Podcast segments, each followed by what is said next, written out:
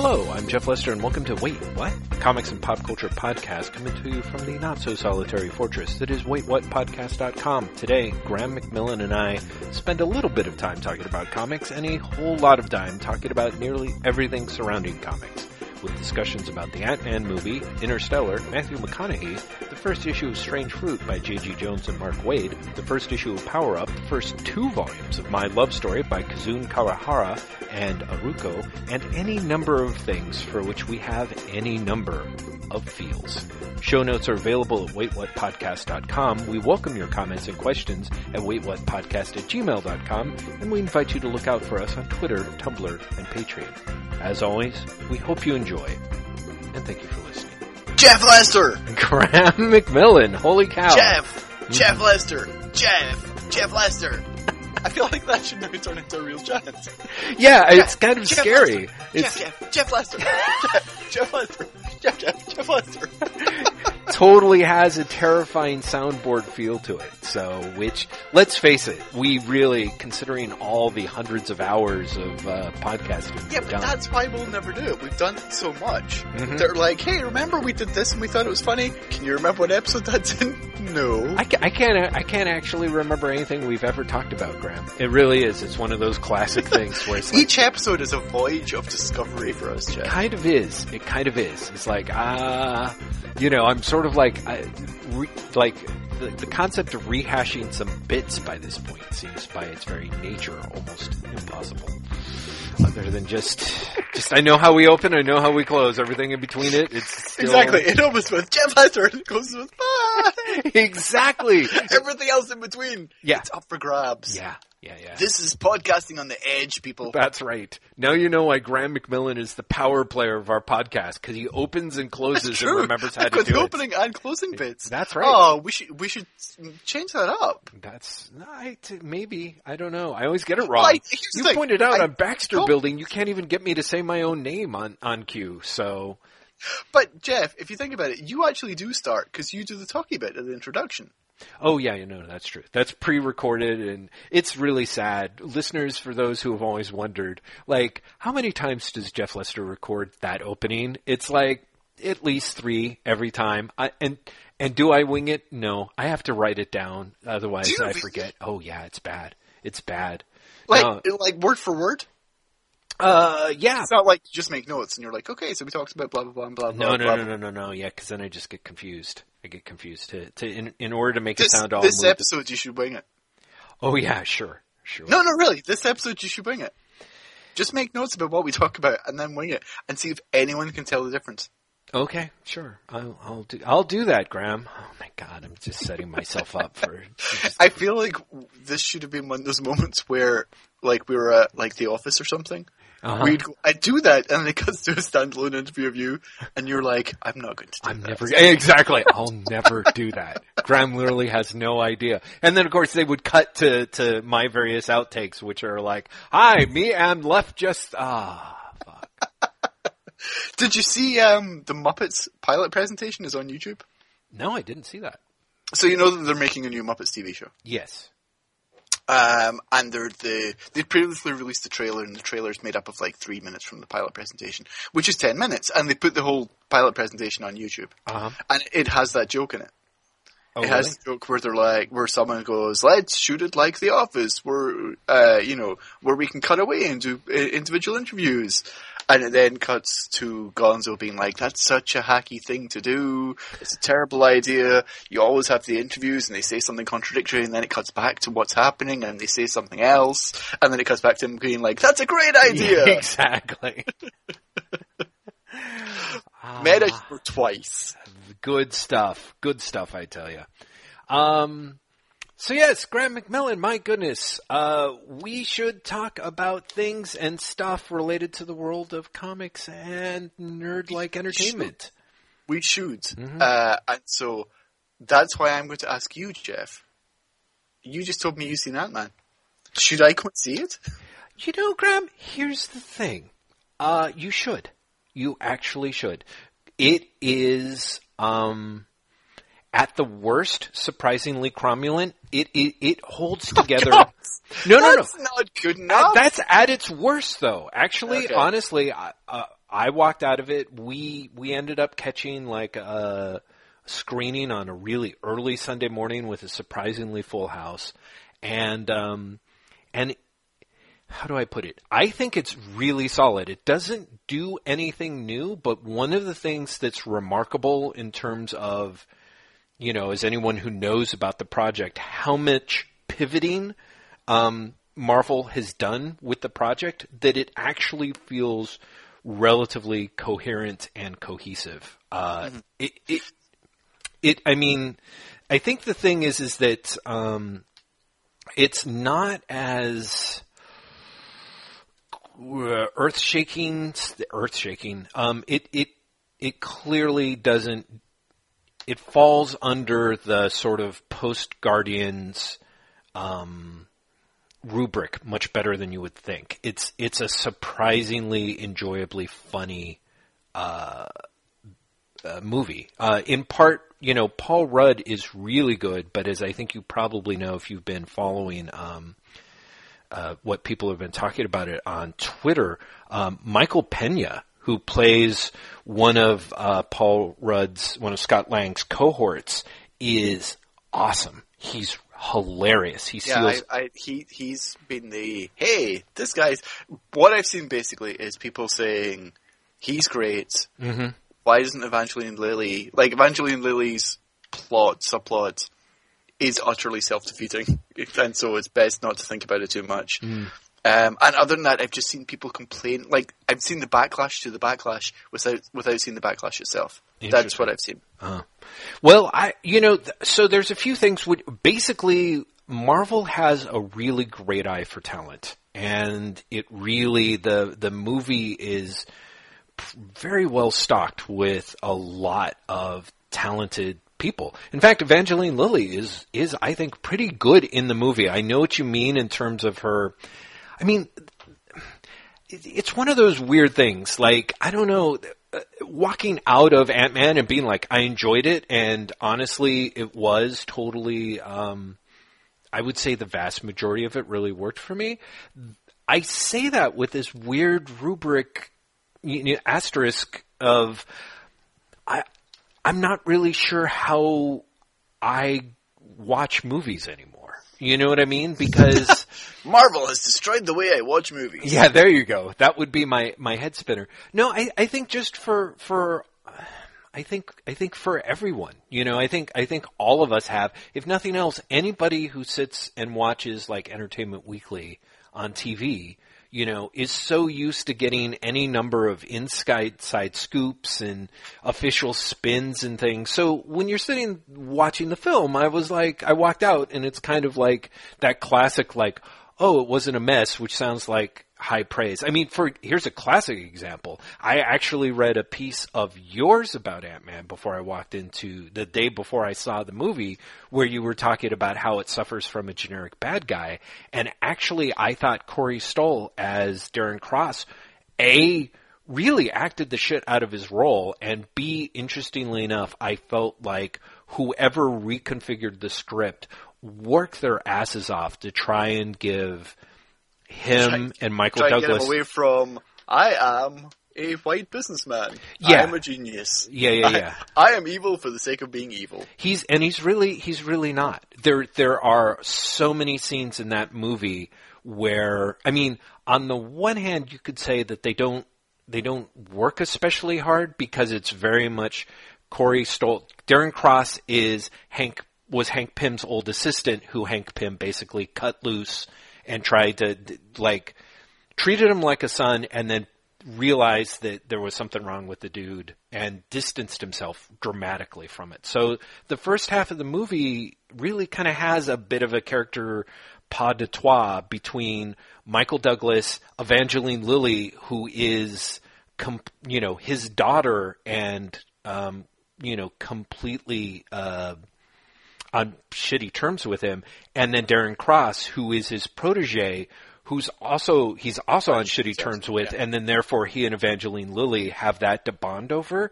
So the scenes where the two of them are kind of like in a restaurant or something, and Cross basically just can't help bringing up Hank Pym and saying like, "Ah, uh, he's." basically like he's the worst. He treated me terribly. He treated you terribly. He's a terrible father and a terrible human. And and the movie goes a long way on that. In fact, there's kind of a way in which um, it, it made me think of some of the the uh, like the like the you come across the occasional noir movie where it's like the drifter comes into a situation where there's like the rich dad and the noir female and the resentful you know manipulative crook type guy and it it it basically takes that structure and works okay with it and it actually sort of frees up uh, Paul Rudd as Scott Lang to basically learn his Ant Man stuff and giving him Evangeline Lilly as his trainer, but his trainer who resents him.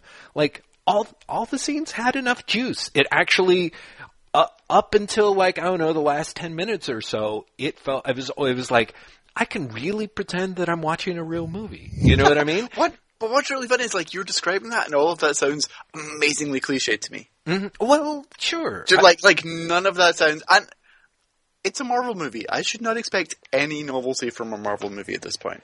Well, You know, like I, I just think that it I. sounds, it's it sounds like sure that'll be completely enjoyable if utterly I don't know devoid of any newness. Well, but okay, but well, true. I mean, but I mean that's I don't know. I don't know how to I don't I don't know how to really I mean, I think that might be part of my my my kind of hand wringing because I think some there's there's times where you go to the movies and it's very enjoyable to see something something that feels like the old traditional template and what's infused with it are the performances or the fact that you have a bunch of you know giant you know ants parading around in it or whatever you know i mean That's all you need, Jeff. You just need the giant ants. well I, yeah exactly you know so i just i don't think i don't think for myself like i see your point but i'm kind of like like who ex- who expects original stories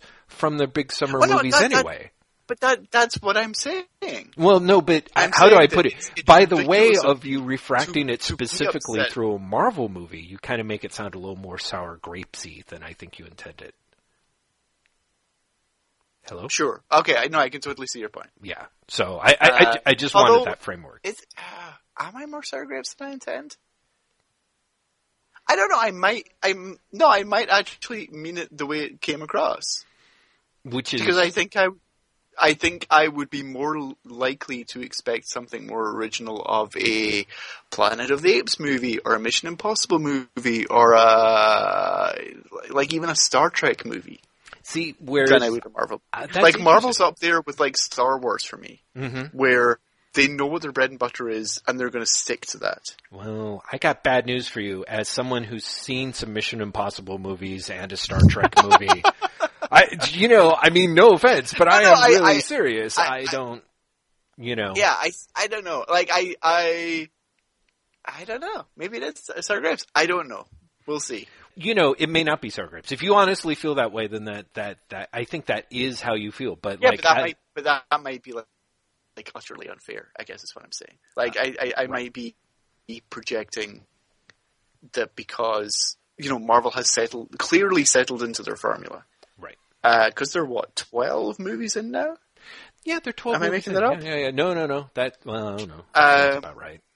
and whereas like even the Star Treks, like they've only done two since the reboot, or the the, the ape things, they've only done two, three.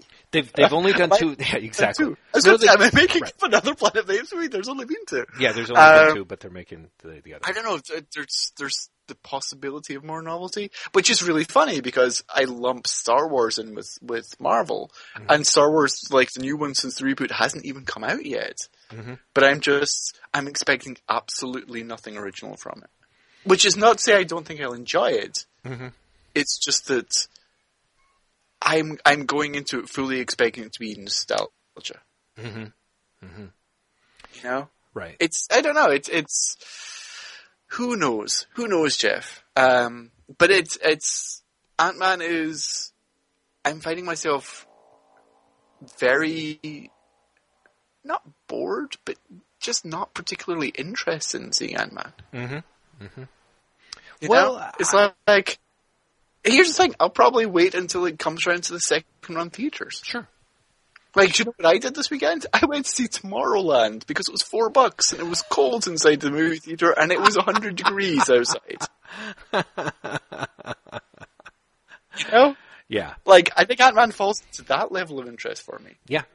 Well, and I and I think that when you do see it, I mean, honestly, my problems with Ant Man had a lot more to do with uh, the the Paul Rudd, Scott Lang's group of okay, Scott Lang's backstory is a huge mess that, as far as I can tell, suffers from multiple drafts with multiple ideas, and so his backstory is almost incomprehensible. Um, and the fact that his his gang, uh, his trio of buddies who help him out, when they start off in the beginning of the movie, it's kind of like, oh, this is great. Here's people of color. They're going to show the Bay Area as you know more of a kind of um, as a as as a more ethnic mix, and this is going to be sort of like a richer, deeper movie. And then as it goes on, a it flattens out so that when they come back, because they disappear for a long chunk, and when they come back, you're like, wow, that's right. I've been watching like the last sixty minutes of Mighty White People. You know, it's like white, white on white action, and then Sure, but again, like that's not amazingly surprising considering Marvel. no, but I guess what's surprising is is that the first twenty minutes Is that it's it's it starts off differently and then it Yeah. floods out. Well, it, it starts off differently, but the other thing that is problematic is is that because the you have, you know, the the the uh, Latino guy, the African American guy, and the Eastern European guy being the inept comic relief in the beginning when when Paul Rudd himself is presented as alternately inept and super apt, I guess, depending on what he's doing. By the time the movie comes back and the stakes are on and these guys come in, um, the fact that they are so bumbling actually comes across as again there's that thing of like oh god i it like they really were just sort of the side garnish that disappeared. And then when they bring them back for the end because they're inept you're like this is this feels unfortunately much more racially loaded than i think they intended it you know? Cuz uh, Uh, you have so much goodwill for Michael Pena, and it seems very clear that the filmmakers are aware that it's like, oh, he's he's great. We've got to have him in there, and also doing this, which is great. But by the time you bring it in, it's like having a trio of ethnic guys like stumble around with like comical mishaps and like hitting the Exactly. I, after you, after you spend off. the rest of the film being like, look at these super competent white guys. Yeah, yeah. Then It- when you're like, here's the comic relief, it you have this extra dimension of yeah, wait. Yeah. Did no one realize that all the competent people are the white guys? Yeah. Yeah. So Yeah. it's really, really that that part is to me far more problematic. That being said, there is literally a little for for me, and I don't fall into fan service in here. There is a subplot, aka like how do we puff the movie out to a full two hours or whatever. There is a subplot that is basically a mini Marvel team up uh, issue Falcon, right? in the middle. Yeah, with the Falcon, which was entirely enjoyable. Entirely enjoyable. And he, of course, is presented as a super badass and completely, you know, uh, also again super competent and you know to to the point of the everyone being like, oh shit, we can't we can't fight this guy. Get out of there. Get out of there. So. Um, so a lot, it's, I don't know, it's one of those weird things where, again, you could say that it's Marvel, but I also feel that this is this, un, this weird transition that Hollywood is in, I guess, of Hollywood itself has, you know, franchises are safe bets. They want formulas. They're aware that they need people of color in it, but they're also very, but that's that's such a like I don't know what to what to put it. It's it's so it's tokenism basically is what it is. Even as they dress them up and and you know make them ultra competent, which in this case is sort Well, of it's iffy. it's kind of you, you. There's ways around that. yeah, sure. Uh, like Suicide Squad is a great example Ah, because Suicide Squad is just no, but you know what I mean. Suicide Squad is just like okay, Deadshot, it's Will Smith, everyone. mm-hmm. Do you know what I mean? That like there was they they have no problem with race bending. Yeah, no, that's true. No, I, I, But, I suppose like that's Mar- true. Marvel, Marvel uh, structurally Mm-hmm. w- would not do that Mhm. because I think Marvel makes a much bigger thing about being faithful to the comics. Mhm. Mhm. Um, but yeah, I, uh, I'm not sure. Is Hollywood at a point where it's beginning to recognize racial diversity? I think it's beginning to recognize gender diversity, but is it beginning to recognize racial diversity?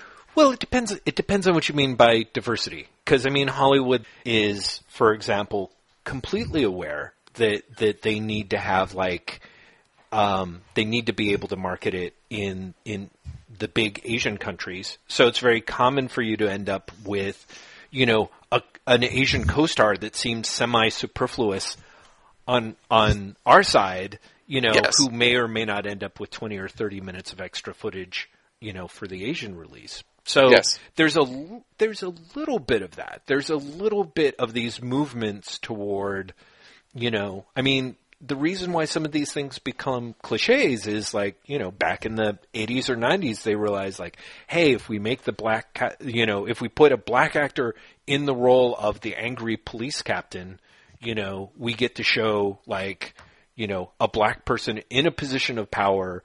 you know, Exactly. It's a black guy in charge. Everything's fine, right? Right, exactly. But he can also be the super hard ass who gives, you know, our beleaguered white hero the right time, you know, a hard time. So it, it also plays well with our racist crowd. You know, it's kind of like a win-win. and I feel like they're, they're still trying to figure out how to hit those sort of situations. I mean, honestly, I like Paul Rudd a lot. I thought he was very good in this movie, but it is very easy walking out being like, if Marvel had put Michael Pena in the role of Scott Lang, um, they it, it that would have solved all the problems, and I think honestly, people would have been losing their shit over this movie. As it is, it's very enjoyable. It plays well with a crowd. I have to say, the crowd that I saw it with. And this was a crowd who was dead silent through the what felt like two and a half hours of trailers before we watched the movies. Like seriously, the the the Star Wars Force Awakens, which is the trailer that plays right before the movie, is the last trailer, was met with such a deafening silence that I was like, yeah, That's nobody. I, remember I told you that when I went to see Avengers Age of Ultron, like they were cheering that one. Yeah, I mean, and who Like knows? it's a fucking movie theater, and you're like, they can't hear you, people. yeah, yeah, right, exactly. And maybe it's just the fact that all these people saw that there. I remember going in and seeing Age of Ultron, and I'm like, there's no Star Wars trailer here. But you know, after all the stuff that got thrown their way, honestly, the this crowd was so quiet, except for maybe the goddamn uh, Goosebumps movie. You know, where it was like, really, you're gonna Really? okay. There were I would not have seen that coming. I wouldn't have either. And so I was very much like, okay, these people are just like Ant Man's going to Yeah, be this is chewed tough alive. crowd. Yeah, but honestly, the, it worked for everyone. Everyone walked out pretty high, pretty high on it. So It's one of the things when I said I saw the backlash to the backlash. Mm-hmm. One of the things I kept seeing this weekend on social media were people being like, "It's not that bad," right, which is which is kind of hilarious. well, you know? because I think there is a little bit of the defensiveness in it. Because honestly, it is. Um, it's a superhero origin movie, which means that there is a like, no matter how much the template, you know, there, no matter how well they do with the template, A, it's a template, and B, and it's the 11th version of the template. So even though I'm like, I think that Corey Stoll is like the best Marvel superhero bad guy since, I don't know, Jeff Bridges and Iron Man or something like that, that really doesn't mean much. You know what I mean? Like it's because we've seen so many iterations of it. They do some interesting things with it, but you know, and I think there's also very much it there may be a certain amount of embarrassment to have people walking out of a movie theater being like, "Yeah, I totally dug Ant-Man. I'm totally down with Ant-Man," you know. It's it does seem a little That'd be kind of sad. Like, it's everything surrounding Ant Man has been so weird. hmm Like, is is there more really more embarrassment to get, say, "Hey, I really dug Ant Man," than there is like Iron Man or Captain America? Because they're as they're as dumb as each other, Uh, well, aren't okay. they? Like, am, am I wrong in that? Is Ant Man somehow more dumb?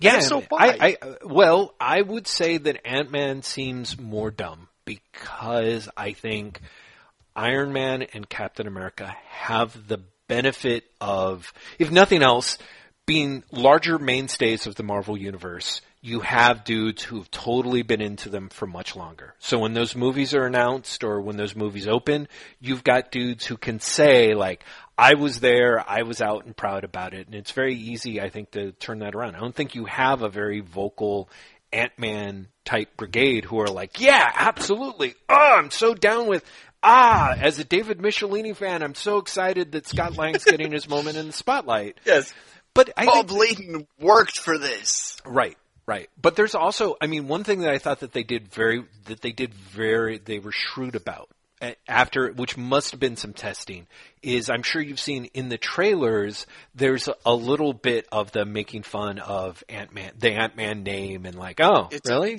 They pull back on that because Yeah, that was like the entire first trailer, Yeah, practically. yeah. That, as far as I know, that by and large is gone. They they really make it seem like the Ant- first off, you you have to posit a world where the Ant Man concept, when it's being developed by Hank Pym back in like 1986, 1987, is so amazingly groundbreaking that that everyone is too terrified of Hank Pym to try and take his invention away from him when he walks away from using it Yeah, with the government leaves, yeah, anymore. Yeah. yeah. everyone's like, they're like, well, we'll just take it from you. And they're like, you don't want to do that. He's the most dangerous man alive. And you're kind of, and they stick with that tone for the most part, kind of all the way through. The idea is, is that when there's self-deprecating jokes, it's very much about the idea of Scott Lang. It is not about the idea of being Ant-Man. And they play, and I think that's, that's kind of a smart choice. They do stuff with the ants that I think is really,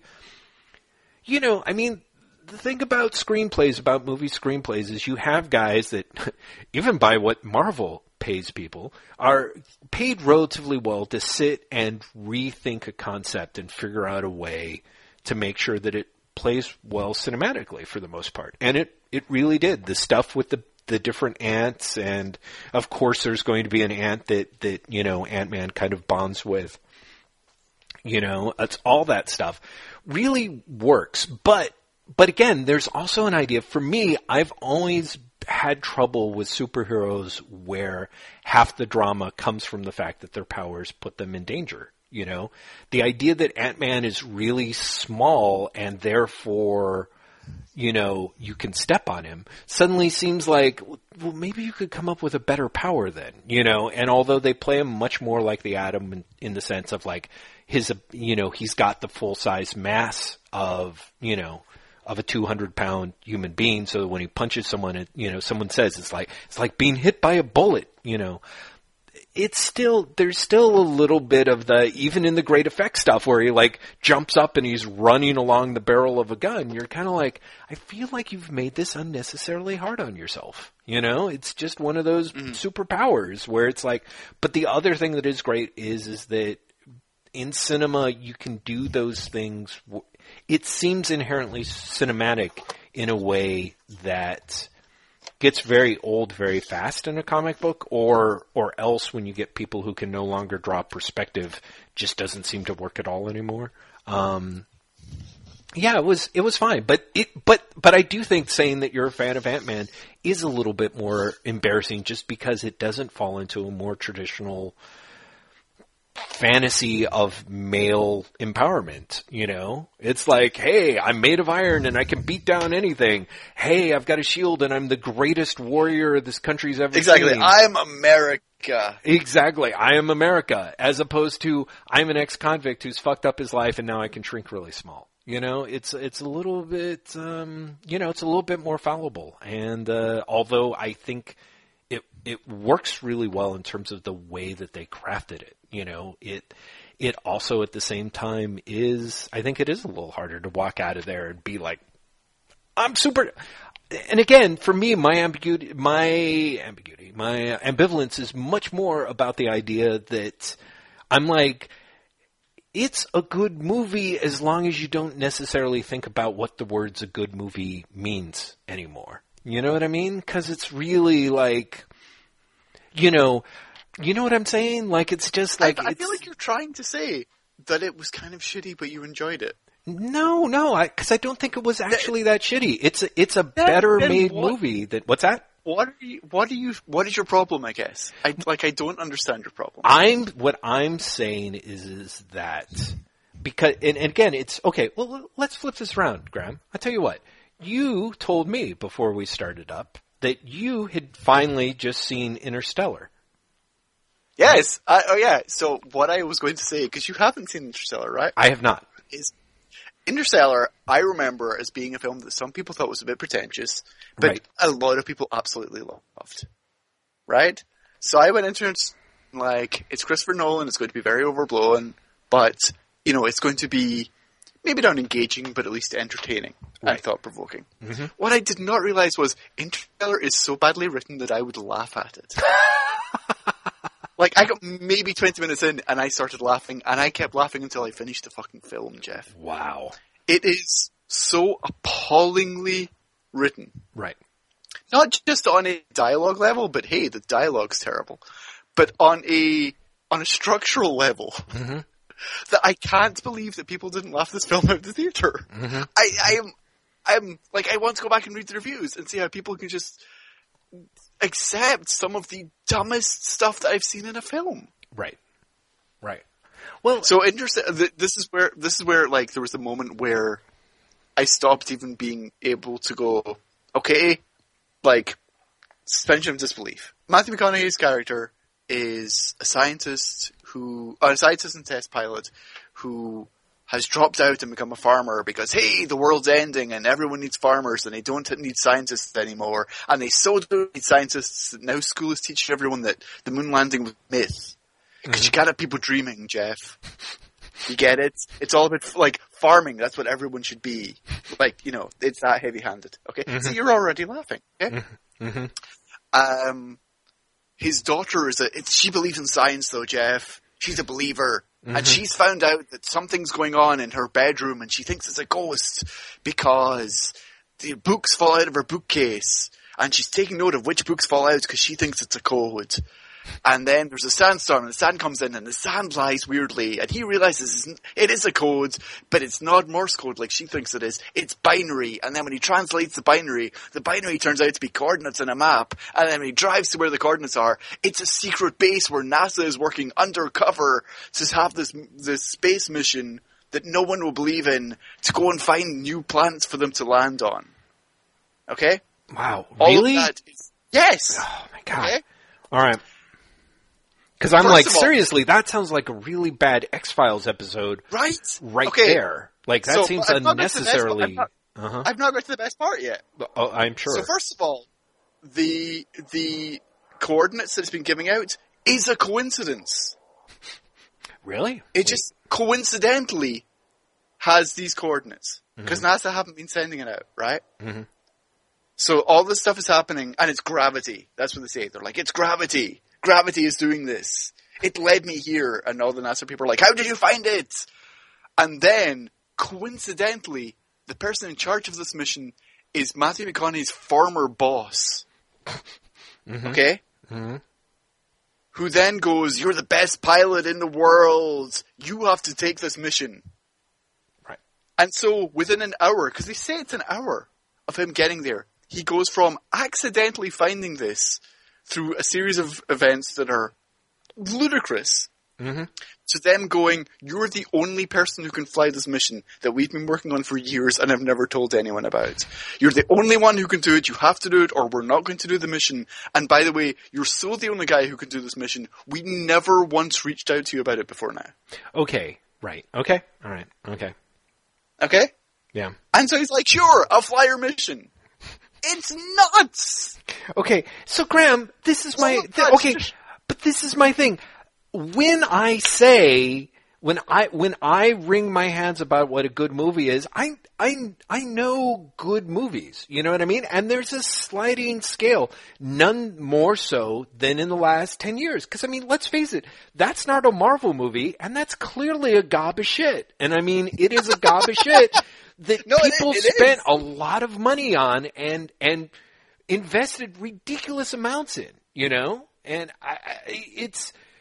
So I'm just saying, there's tr- ridiculous amounts of shit that are out there that we just sort of accept. It's sort of in the same way that when you sit on a roller coaster, which of course is the horribly hackneyed, cliched comparison, it's like you're not going to complain at some point that it's like always on a track. You know what I mean? Like there's a little bit where it's like some are blockbuster movies. There are things that people expect, and God help me, this is. I know this is as is supposedly Nolan's more cerebral type film. Yeah, exactly. You this know, is meant to be like the smart blockbuster. Yeah. And this was literally the most ludicrously stupid movie I've seen in the longest time. right? Because it's smart, quote unquote. Because it will have all this. I mean, that's just the most bullshit premise in the world. But then they'll be like, but we talked to scientists and wormholes are real. Right. Right. Do you know what I mean? Yeah. It's like, you know, here's the actual science of how we do this if we could do it. And you kind of want to be like, yes, but everything else in your film is bullshit. Right.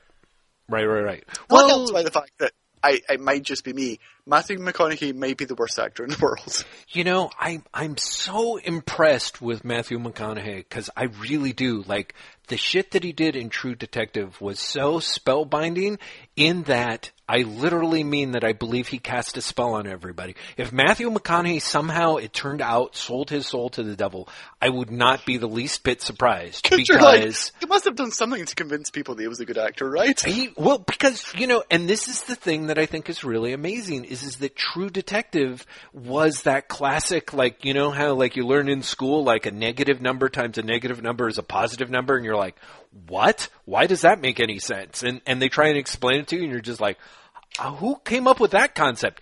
It's the same thing. True Detective's writing was such shit, and Matthew McConaughey is so terrible. You join them together, and I swear to fuck, they were sublime. They were sublime together. The exact level of of wooden but absolute like Matthew McConaughey, and I think we can all agree on this now that we've seen him out in the field for some time, is insane. He is a lunatic. He is absolutely 100% convinced of his own confidence. He is, he is a one-man Scientology. He believes in the cult of Matthew McConaughey. Matthew McConaughey is his spiritual savior, and he has been able, through the power of Matthew McConaughey, to become even more Matthew McConaughey-ish than he was before he is that much of a lunatic that somehow that lunacy tied to whatever the fuck that Nick Pizzolatto did, you know, just joined into something that even because I'm sitting and watching True Detective season two, which really is I, I like, have I have adored the backlash to that show. it it is adored it. it is amazing. Nothing has made me happier Yeah. than seeing people basically be like, "But this is shit," and last year was so good. Yeah. Yeah. I mean, it really is. Well, to be fair, honestly, I think True Detective, what's amazing are the, how much of it is so shitty, but of course, because they got so much good talent, this is one of those things that I think is Well, they got good talent about Hollywood. and Vince Vaughn. Vince Vaughn's great in it. He's really good. He just doesn't have anywhere to go. He's good. He's, I'm sorry, Vince Vaughn's fine with me in that. I honestly, all those people are good. The only person There- I could push off a cliff. For for this podcast, this episode. Vince Vaughn's good with me, Jeff Lester. Yeah, I, I will. I'll sign off on that. That is, he is, he's quite good That's at a it. promise you can take to the bank, listeners. It, it's okay. You know what, Graham? You always do this. You oh. so, but I mean, the things that is coming out of everyone's mouth is terrible, and the fact is, at least sixty to, if not seventy percent, of the second season of True Detective is just outright swiped from James Ellroy's The Big Nowhere. That's all. It's just, it's he. It is. So wasn't that a common, uh, not complaint, but suspicion of season one that it Yes. was all swiped as well? Yeah, his the the very well, it's very interesting because what slowly emerged was Pizzolatto. It's it it, it it's it seems it, well. What happened was a bunch of people who were fans of the horror writer Laird, Laird Barron. Is that right? Is that is that the one? Or is it, Whoever no, the, no, the King in Yellow. It's Thomas Ligotti. No, no, no. There's well, okay. How do I put But it? not not the King in Yellow. No, no, no, no. Because The King in Yellow is a reference that is dropped several times repeatedly. That's a book that's written by Robert Chambers. There's mentions of the Yellow King and there's mentions of Carcosa. So there's all these allusions to the Yellow King, the, the King in Yellow. But that's actually a completely different story. The Oh, is that, is that a red herring? Was he was he doing that to confuse people to where he's stealing from? Well, I don't. It depends on who you ask. I would say honestly that my belief is is that when it, when Pizzolatto created the first uh, season of True Detective, to be as absolutely generous as possible, even despite the bullshit that's spilling out of season two of True Detective, I would say to be the most generous that I could is is that Pizzolatto creates a, a True Detective the first season, and as an academic, he sees a lot of ways in which mystery stories, horror stories, and police procedural stories all kind of line up on the same axis. And and being an academic and also a fan of someone like Alan Moore, he litters a lot of in references to to to to make this the backstory feel expansive in terms of its illusions and and and basically to make you think because uh, in the sense that uh, if nothing else at one point Pizzolatto is very very definitely um, conflating the cyclical nature of television shows with the cyclical nature of um, Lovecraftian horror stories, basically. To com- to to dot the i's and cross the t's on this, the the thing, and this is really where the concept of of um, uh, plagiarism comes in, uh, is is the fact that he took that that Rust Cohle, the parts that were the most mesmerizing parts of True Detective, are the various speeches that that uh, Matthew McConaughey's character gives as an old, burnt out, like ten years after the case happens, and he's being interviewed, and he's become like actually in both scenes he is you know he expresses he has these expression monologues of utter utter nihilism the problem for Pizzolatto is is that a lot of those speeches sounded conspicuously like the pieces written by uh, horror writer Thomas Ligotti.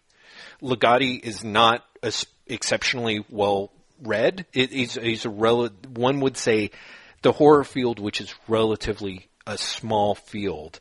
Um, his name's known, but I get the sense it was not. He's not especially well read in the field itself. A bunch of people who were fans of Ligotti started calling shenanigans and started pointing out the fact that a lot of the stuff that was that Rust Cohle was saying in the first three or four episodes sounded like it was being heavily cribbed by Thomas Ligotti. I mean, by uh, by Pizzolatto.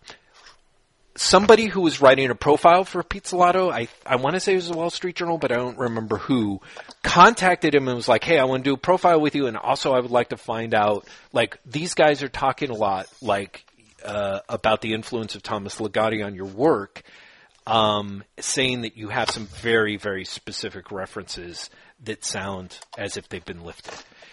Pizzolatto gives an interview with this guy where he talks about how Ligotti was a huge, he was a huge fan of his work and how he put specific references in there as quote unquote Easter eggs for other Ligotti fans. Apart from that one interview, which he says I did it, uh, you know, I put it in as this thing. I'm I'm a huge fan of him. I'm a huge fan of Grant Morrison. I'm a huge fan of Alan Moore. You're going to see shout outs and things in in this season that come from that. And basically after that profile, he then goes on to say, no, it's all me. It's all me. Everyone's blowing this out of proportion. Meanwhile, the guys on the news groups who are still like kind of the only people who've read Ligotti are like, bullshit. It is not, it's, it's not Yeah, just this is this is not all you. Yeah, and when you get to um, one of McConaughey's big speeches, um, final speeches in the last episode, it's pretty heavily lifted from a scene in Alan Moore's top ten. you know, not with the same reference at all. So I don't think it really lands in nearly the same way, but it seems a lot more control X to control V than a lot of people, you know, than than Pizzolatto would really like to um, admit. So second season of True Detective starts up, and on the one hand, most of that's gone. Uh, but it's all terrible. He sounds like a he sounds like a, a, bad parody of himself when he's trying to write tough guy dialogue, and b like the first episode in, I'm like this kind of seems a little bit like like plot points from like Ellroy's The Big Nowhere, and then now that we're like four or five episodes in, I'm like okay, so as far as I can tell, at least half of the plot lines appear to be those taken from the two, you know, in the big nowhere, Ellroy has three cops. One is uh, a dude who is desperate to get his, um, who wants uh, to be able to have a role in his son's life, despite the fact that his wife wants nothing to do with him, thinks that he's a bad influence, and is basically suing for sole custody. The the guy, the police dude in Ellroy's The Big Nowhere, is so desperate to get his son back. That's all that he cares about. That he's willing to cut unsavory deals with, uh, I don't remember if it's the district attorney's office or whatever secret task force is trying to get him to get to the bottom of uh, the communist plot, actually, since it's set in LA in the 50s. That is pretty much, again, there's like all sorts of details that are different, but that is hugely the same structure as Colin Farrell's story. And the story that John Carter of Mars is undergoing is pretty much the story of the one of the other of the three cops who is a closeted gay police detective. Um, he apparently is a closeted gay motorcycle cop. So we'll see where it goes. But at this point, I'm kind of like, the second season of True Detective makes a really compelling case that, that the only things that Pizzolatto can really bring um, is, you know, a, a ridiculous. Yeah, exactly. Well put. Is a ridiculous willingness to to swipe. Um, and unfortunately, he just as good as everyone is, and I think they're quite good, you really need someone as insane as Matthew McConaughey to be able to sell some of it, and and everyone else is just not doing it. And yet, uh, again, I've seen McConaughey in those goddamn car commercials where I was just like, this man's a gibbering lunatic. He is just well, a goddamn. Well, his his car commercials are his performance in Interstellar, Jeff. Wow, I, I can imagine. I can imagine and God help me. So if you, if for anyone who likes those car commercials, hey, check out Interstellar. check out Interstellar. But okay, but so my point is, Graham, is I'm willing to bet that Ant Man is a better movie than Interstellar in the sense that it is not. it's not laughably bad. Well, it's not laughably bad, but I mean, I, I guess my thing is, is that as long as you do, as long as you cannot, if you're the sort of person that can't put, help, you know, that can not footnote saying it's a good movie, you know, without adding like for a cookie cutter movie. I think Ant Man is a good movie. It's just it's a well, good that, movie for a cookie cutter movie. It's not you're not going to mistake it for fucking Belle de Jour anytime soon. But okay. you shouldn't, right? Shouldn't you? No. I'm saying that just to stir shit because I completely agree with you. Like there there is a, a very I I think there's a very strong case to be made for for pop culture entertainment. Right. For movies that do not try and be Belle de Jours. Yeah. For movies that, that literally just set out to entertain. Yeah. I mean, but there is, of course, there is part of me because I'm the hand wringy guy that, that we all know from listening to me go on for way too long, uh, where it is kind of like I'm aware that it's sort of, there is a little bit of like, my problem isn't with Ant-Man per se, it's more with the idea of like it's a little hard for me to endorse potato chip movies, knowing that at the same time, like we're all sort of getting kind of ridiculously obese on them, you know. So, welcome, whatnots, to Wait What, a comic book podcast, where we have just spent forty-eight minutes not talking about comic books.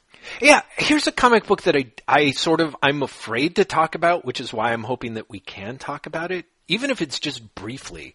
Um, Strange Fruit by J.G. Jones and Mark Waid. I read the first issue of it finally after having it sit in my to read pile forever. Did you read it? I'm sure you read I it. did.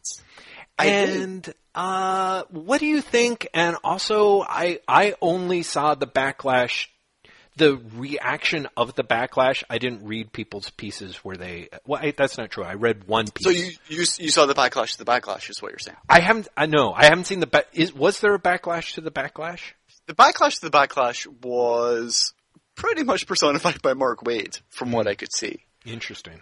Uh, and was pretty much him being like, "Hey, we mean well. What are you talking about? No one ever came directly to me with their problems." Uh, which is an interesting response. Mm-hmm. Uh, if by interesting, I think we can all agree slightly misguided. Um, I, putting aside the tone deaf nature of that title, and really more than anything, I think the title is the problem. It's up there. It's certainly up there, isn't it? Um, I think it's a, I think it's an utterly mediocre comic. mm-hmm. Uh, it's kind of amusing because something I read this weekend, I don't think you did, but uh, goes along with this and comes from the same publisher, is Power Up. Right. The the Kate Leth comic with Matt, I think Matt Wilson is, is the guy's name. Uh-huh. Um, because Strange Fruit and Power Up are both superhero origin stories Right. at, at, at nature. Mhm. Power Up feels remarkably fresh, remarkably vibrant. I was really excited after finishing it. I was like, "This is a great comic. This is this is what I want from superhero comics. This comic feels alive and it feels contemporary and it feels like something that anyone could read and enjoy." Mm-hmm. And it feels honest beyond that. Like there, it feels like there's something, there's some weight to it as well as the, the glitz. Um, and upon reflection, I was like, that's really interesting because script wise, it could be any Marvel or DC comic. It's all in the presentation. It's all in the artwork. Mhm. But but I but I still feel that excitement. I still feel like this is a great comic. I really like it. Um, Strange Fruit, by comparison, feels like the very personification of dad comics to me. Mm-hmm. It feels very conservative with a small c. It feels very overawed by the quote unquote heroic tradition that it is continuing. Mm-hmm. Uh, it feels very respectful to what has come before in comics, but not in, for example, American history. uh, well, do you know what I mean? Like it's like it feels very much like a comic by people who have read Superman and thought, "What if we do Superman, right? But he's a black guy, and he's landing when there's slavery." Without actually being like, is this an amazingly offensive idea? Right. because it's a horribly tone deaf comic. But worse for me, it's a horribly dull comic. Yeah, I think uh, the thing that actually surprised that hmm, this is the thing that I think is was fascinating to me was separate and, and apart from the political nature of it, which is I think would be which is important to talk about maybe, but I, I don't feel like I'm especially well equipped to do so, was just the idea of reading it and being like, it, it, it, it was, it was just, it was beautiful, but it was dull. It, and it, and it felt strangely, um, it felt strangely like, like Mark Waid was revisiting, was inspired by Mark Waid comics.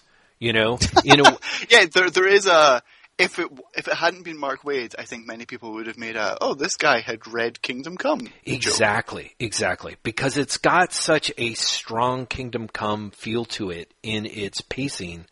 Um, you know, I, I think probably to its detriment, and well, strongly to its detriment, because I because I was bored stiff. But it just, it really, even as I was like, well, the art's pretty here, but I think because Kingdom Come was so long ago, it 20 really years. 20 yeah, years now. Decades. yeah. So it's like if this had come out like a year after Kingdom Come, it probably would have been it probably would have felt super groundbreaking. But from where we stand now, it really did have that thing of like, oh, this is it it it is kind it's kind of it's kind of embarrassing. You know, uh, separate even though even though there's a way in which I think I think that there the there's a way in which the superhero comic book industry needs a book like Strange Fruit. It's just it doesn't need it nearly as much as it genuinely needs creators of color. You know? Yeah, it it doesn't need a book like Strange Fruit by these creators. It needs a book like Strange Fruit by Ron Wimberly. Uh, yeah, yeah. I, Do you know what I mean? Like, uh, it, it, it, it, it does. It needs a book like Strange Fruit by, and I know you say you don't want to engage the political nature, but I don't think you can really do a book like Strange Fruit without engaging the political nature. It's kind of political by its very existence. You don't do, hey, Superman and he's black and he's arriving when there's slavery, and say, it's not a political book. Because it fucking is, Jeff. No, no, no, no, no. Ah, Graham, uh, okay. Uh, no, it is a political book. What I mean is, is that there is, uh, there is an intersection currently on discussion. As you put, as you point out, it is a political book. Uh, what I'm saying is, is that I,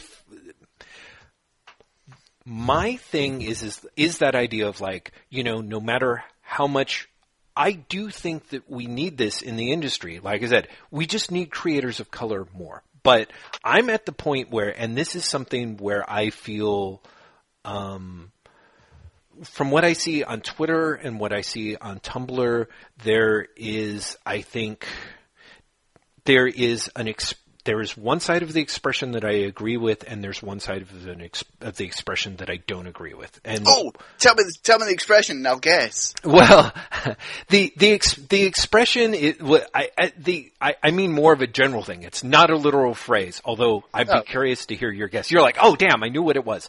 My my take on it is is to me is like the part that I agree with is when people are saying like we don't need this, we need creators of color saying telling these stories. We do not need white people telling their their white approaches on racism because unsurprisingly those stories themselves end up being front loaded with all kinds of white supremacist assumptions. I'm down with that. The expression that I feel that I've seen on Twitter and Tumblr about some of these things is a little bit people who are kind of like, fuck you, I, we don't need allies you know? And I'm not necessarily, I think that actually, although I completely understand the, the sheer exhaustion and frustration of people of color having, um, white people stumble into their movements and basically thrash about and knock shit over and misinterpret the points and throw the spotlight off of what's truly important in the movements. I think that for myself, I still firmly believe that in order for any movement to actually affect change, it's got to be big enough and therefore it has to have allies you know? And so ultimately i think that for for me like this is this is and this is my weird white guy way of parsing hairs i think the amount of outrage over marvel's hip hop co- covers and how few creators of color seem to be working on them is a I find that to be a more sensible form of outrage than people being like, fuck this strange fruit, fuck this Mark Waid, you know, f- you know, fuck these guys who are just standing in the way of us being able to, re- to really, really, really tell. And I'm like, I don't think that those guys are really in the way as much as the, you know, the fucking racist power structure above them, you know? Um, I have, I have lots of complicated feelings about what you've just said. I'm sure. Um, in no particular order. Mhm. One, I don't think there's a limit to the things you can be outraged about. So I, I'm perfectly fine with people being outraged about Marvel and being outraged about Strange Fruit. sure. Um, I also agree that allies are a good thing, but I am very aware when I say that that I am a straight white male, Sure. and so I my perspective is utterly skewed. Mm-hmm. Do you know what I mean? Like, of course I want there to be allies because I, on some subconscious level, don't want to be just the enemy. Yes. Right. You know? Mhm. So, you can't necessarily trust my take on whether or not there should be allies. Because my options are thinking that having allies and being an ally is a good thing, Mhm. or being, at best, obsolete, and being at worst, the enemy. Right. Well, You or know? it's yeah. So- right. It's just so kind that- of that. Yeah. hmm Uh, Like I, uh, I, I am very aware of my privilege when I say that. Yes. Also, when I say things like I'm very aware of my privilege, I'm also very aware that I am basically living up to like a Tumblr stereotype, Mhm. which is something that uh, I've become very conscious of when you talk about things like this these days. Right. That there, that the language has become so codified that anyone can read whatever their bias is into anything you say hmm because there are so many predefined rules now. Right. Um, and finally, I think that I think the the upside about the Marvel hip hop covers is, despite me saying you can be outraged about everything, um, I think it is something to be more outraged about. I think there there is it's a more important issue ultimately hmm but it also impacts something like Strange Fruit because the because the, these things don't exist in a vacuum. Mhm. So because you have the conscious and subconscious uh, discrimination Mhm.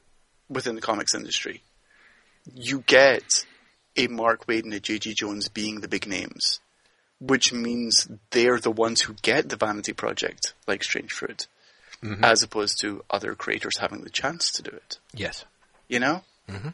Um, so, uh, for, for me, the, the, the outrageometer, uh, sure starts with, like, at the top is the discrimination. Mhm. Uh, and then below that, for me, honestly, is like Tom Brevoort's amazingly tone deaf Yeah. response to it. Right. Um, and then you get like Strange Fruit being being existing. But really, like for Strange Fruit existing, like it- my problem honestly might be as much it's a bad book mm-hmm. than than the the the racist overtones of it. Although that title, holy fucking shit, I can't believe they didn't change that title after it was announced. Because everyone when it was announced was like, that's a terribly offensive title. Yeah. I can't believe they didn't go, maybe we should listen to these people. We have three months before the book comes out. Right. Maybe we should change the title. Mm-hmm. Mm-hmm. But, but they didn't. And so, hey, hey you guys. And I saw someone say something like, well, you know, the person who wrote Strange Fruit was a white man. And I was like, sure, but still, you've heard the song Strange Fruit, right? You know what it refers to. Well, okay, but uh, and this is this is why I, I again one of those like remarkable like uh, th- that's another area where I'm like, yeah, but I mean, in a way, st- the the the problem comes more from the idea that Strange Fruit was written by a white guy back in a time where people of color ostensibly had even less of a voice than they have now you know? So to me there again there's that idea of like here's somebody who was who uh, you know was trying to write a story f- uh, outside of their own experience that they felt strongly about that ended up like hitting, you know, like that ended Yeah. up really reverberating. And and I can see why someone like Waid was like, no, that's precisely why it has to be called Strange Fruit because that's entirely what I'm doing. That anyone who knows about the history of the song, it knows that it is it that it has built into it the idea of of an outsider looking in on the sure, culture. but that that would be. I would be interested to see him try that. hmm um, because I think that's I think that's a really flawed analogy on a lot of levels. hmm Um, in large part because unless I'm missing my guess, Strange Fruit was written for Billie Holiday, and so you have you have a level of you have first hand um, African American input into the song right there, Mm-hmm. as opposed to the comic where you don't. Probably. I mean, I I mean the the biggest part. I well, think I'm, I'm not wrong in saying that Mark Waid and J.G. Jones are both white men, right? Yes. No, no, no. A- absolutely. Absolutely. Uh, I'm just saying that, like, my understanding is Strange Fruit, i- at least according to Wikipedia, was originally written as a poem. You know? Oh, it was. Then I'm totally wrong. And then and then it was like set to music, you know. Um, but Abel Meeropol did it with his wife Laura Duncan, who admittedly apparently was an African American singer. So he he did have the input of his wife, and it was Well, performed as a protest song in the New York. You know, I- the other thing is also, and I, I, I'm trying to think of a way to to say this without ascribing malice Mhm. or stupidity, because I don't think either are actually present. Mhm. But I'm very curious. I'd be very curious to know if Waid or Jones actively sought input from yes, people. exactly, right. Yeah, You I think that is important because I I get the sense that I feel that Waid Waid as as a guy from the South was very much like you know what? I kind of like I know this. I got is this. what- yeah I got this. Exactly. And I think I think again there and there is no more quick you know easy um, underlining of the concept of white privilege than that you know, of of having someone be like, no, no, no, it's okay, I got it, because I because I've I've totally lived it. I mean, you know, not as a black person in the South, but as a white person in the South, Yeah. which is exactly where some of that stuff comes in, where he's like, no, I mean, there's the really shitty, horrible white guys, and then you've got the you know you've got the well-intentioned good guys, you know, who are white, you know, and so it very much even even in the realm of a book that is supposed to be, you know, a, about an African American experience. Oh, it's it's all an African American story. White guys. Mhm. It's it's hilarious. It Yeah. is- it is very much within the entire book, othering anyone who isn't a white male. Yeah, yeah, exactly. So Yeah, it's, it's just the whole thing is uh, is just. Mhm. you know Yeah. it's just it's it's all just very somewhere between unfortunate and shameful, and I'm not sure where. well, I I don't know. I mean, I I that's a good question. I for me, I'm like, oh, it's just unfortunate, you know. But I think is it because again, this isn't something that existed in a vacuum. This was announced, and people had had strong opinions about it. sure, yeah, yeah, You know, yeah, you can go back. You can you can delay it. You can seek input. You can rethink your thing. Right. And you know, at some point, the the the fact that that didn't happen, Mhm. or I, that's not true. It might have happened. The fact that it didn't happen to a degree where it's still such a problematic book yeah. speaks to the ego of all those involved. Uh, yeah, there's a there's an ego. Look, I, I, okay, this is you know it's so funny because I feel like I'm like ah once again I've maneuvered us right towards the iceberg of of of, of racial issues. For me, I think that that I think for me part of the problem. Please don't say something really offensive. No, I, I'm hoping that I won't. Just- I'm as soon as hoping. I know. I know. Graeme, you're like, like literally, part of me was like, "Oh God." yeah, yeah, yeah. L- let me just say this, and and I hope that this will not actually come off. To me, I think part of the problem with racism in America is the fact that white people are so ashamed of the idea are are are so appalled by the idea that they might be racist that they will cover up their own or ignore their own racism rather than acknowledge it and work on it. So to me, I think that a book that is well intentioned but still racist or loaded with racist views, to me, I feel is better to view it as unfortunate because I feel that if you start saying something like, oh, it's shameful, it unfortunately, I feel, tends to reinforce the fear that white people. That even acknowledging yeah. have done something wrong is something that you should move Yeah. away from. you should be ashamed of. Exactly. So to me, I, I personally feel that the real fucked part of being inside a racist white supremacist system is is that it is all around you and it filters through to people at various levels, including that amazing level of white privilege where you're kind of being like, no, no, no, no, I got this. Like, and not really paying attention because it never really affects you in a negative way.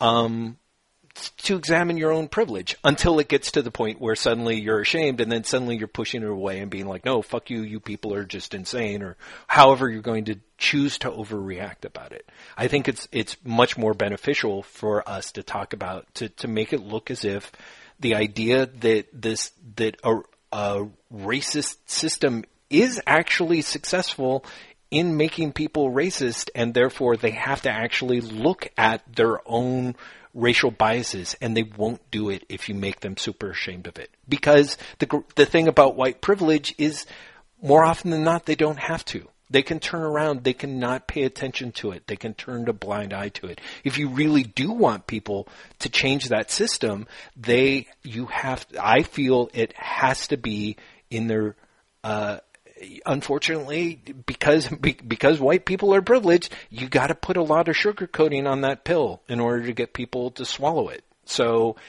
so in that sense, I think that it, I think it's important and good for us to talk about um, people's racist biases as as as things that are unfortunate and can be looked at and changed, as opposed to things that are shameful and should be hidden and therefore never end up getting addressed.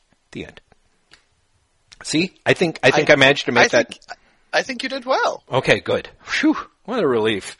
So yeah, I You know what's great? My my uh, my own, and I'm going to say it, shameful uh, tendency would be to make some really cheap joke after that.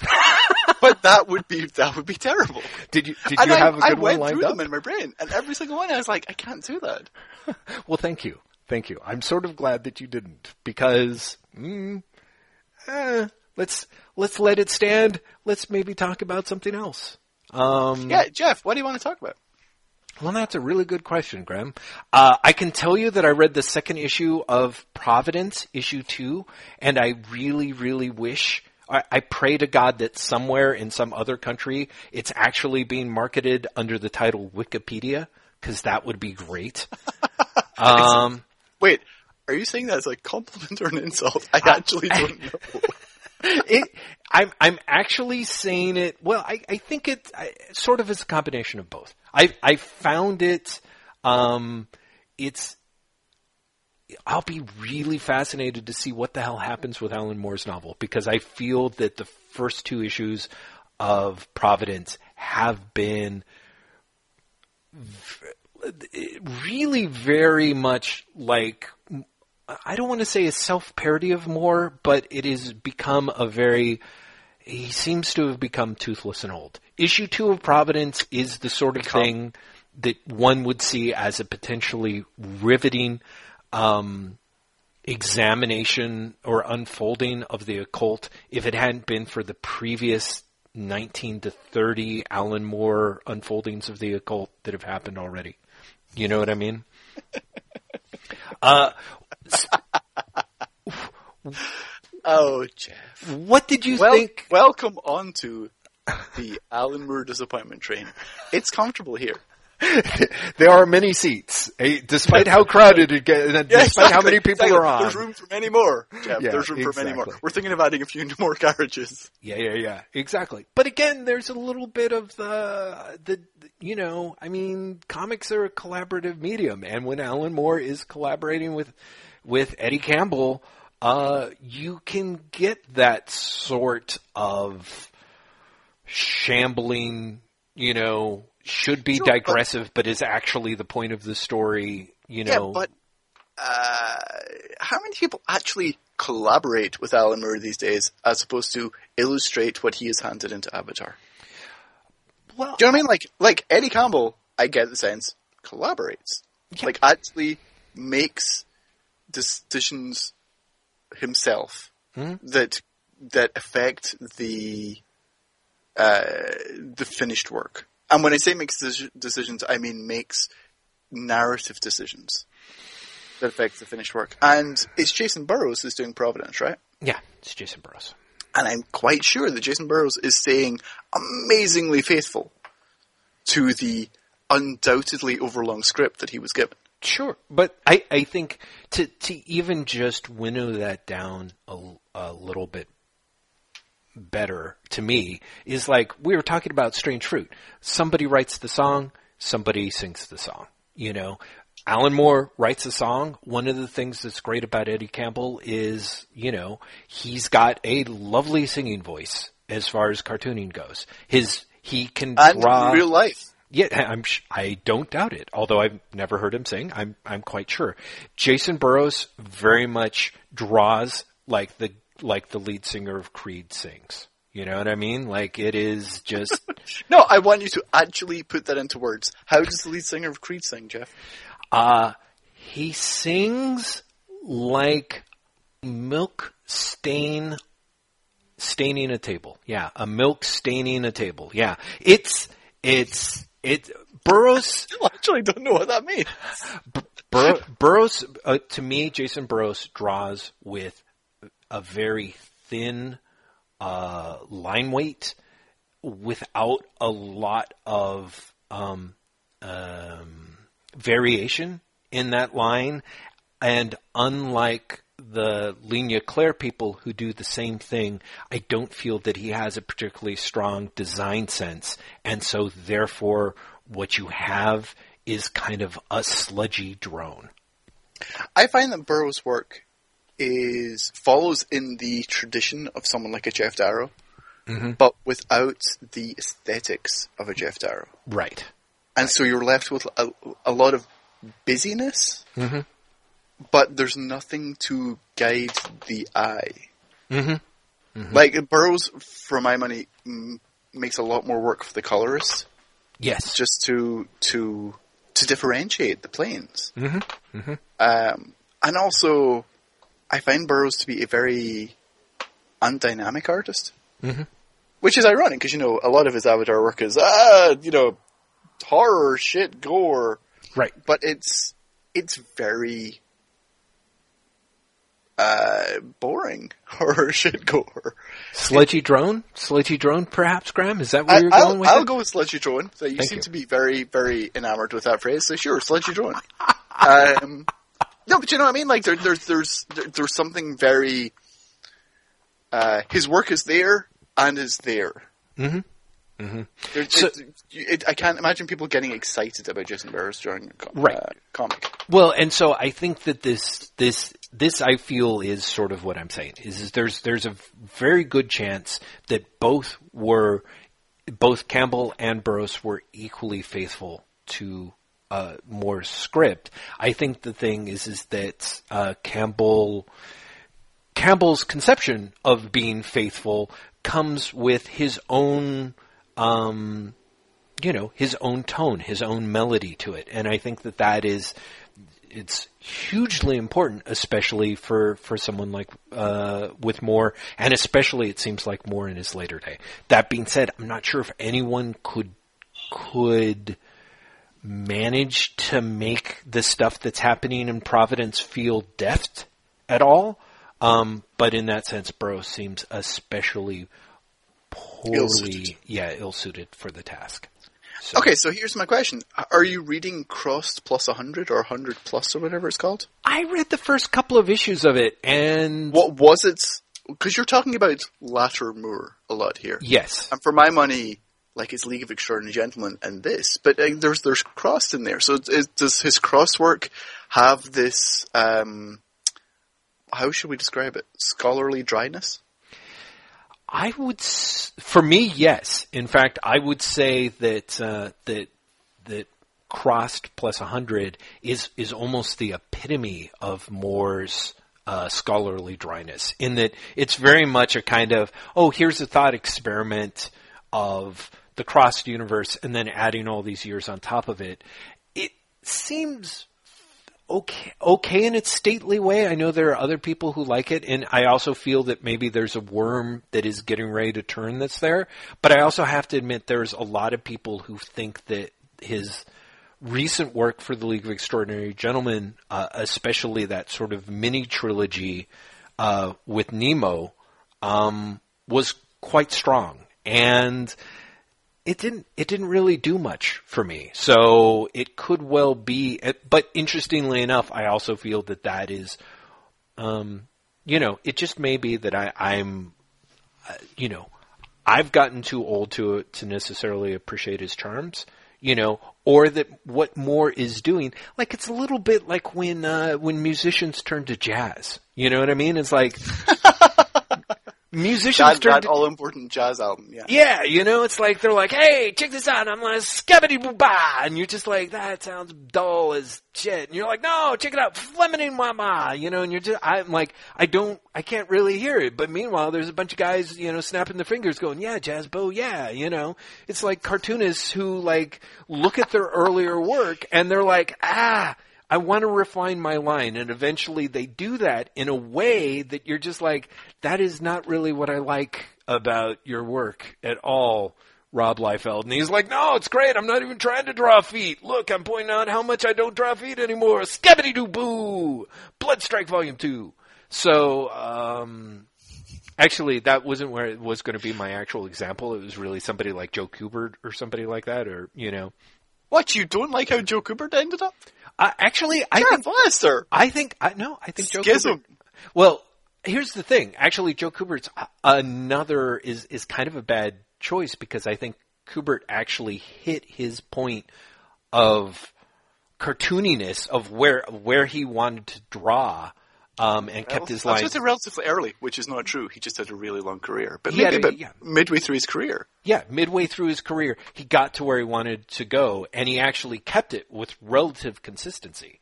So you can look at a dude like Kubert, and if you come in at the right time, you're like, ah, this is great.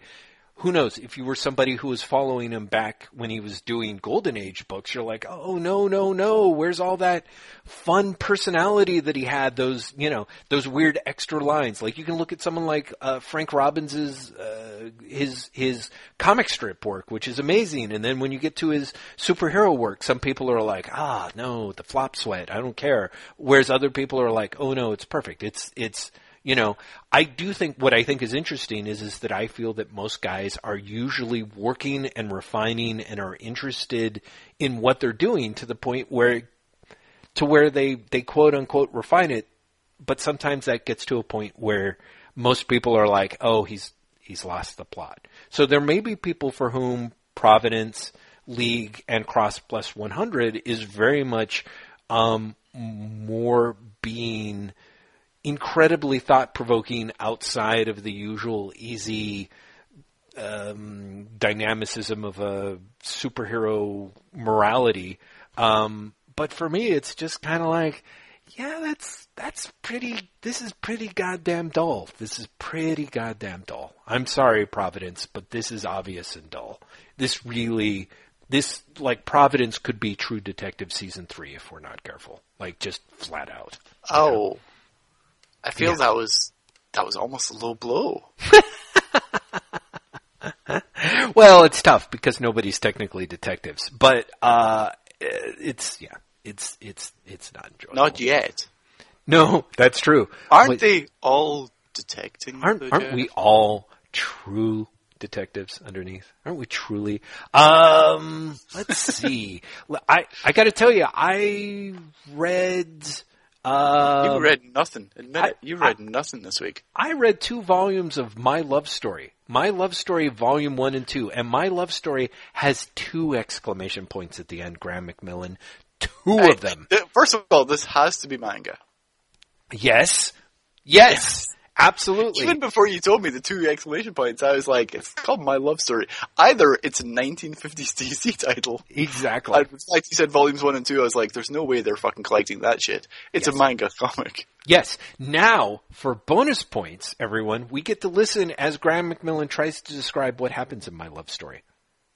Uh, well, I'm guessing it's a love story. Good. All right. I'm going to give you that. invo- well, give me some clues here. Is, is everyone involved human? Okay. See, I actually think that it would be not so much for the accuracy of it, but just for the splendor of hearing you just, just, just whatever comes into your mind, whatever free Uh, associations you one do. Of them, one of them is going to be an aspiring manga creator. Okay. uh, who is working on a series and doesn't realize how hard manga creators work. Oh Mm-hmm. god, and let's spend maybe 70 pages throughout the first volume about how hard manga creators work. Uh, they will be of indeterminate, somewhere in their 20s ages. They will wear glasses and have black shaggy hair. Mm-hmm. Um, they will be falling in love with a a woman they will pretend is their muse, but is really some sort of weirdly fetishized uh, character with no agency. She, however, will be in love with his rival, Mm-hmm. um, who is a robot. Great! Oh my god, this is so good. You're you're you're killing it, Graeme. This is really it. This is Uh, everything I could have hoped for and more. I've kind of run out around there, really. Yeah, I think yeah. you got the basic basics down. what is what is love story really?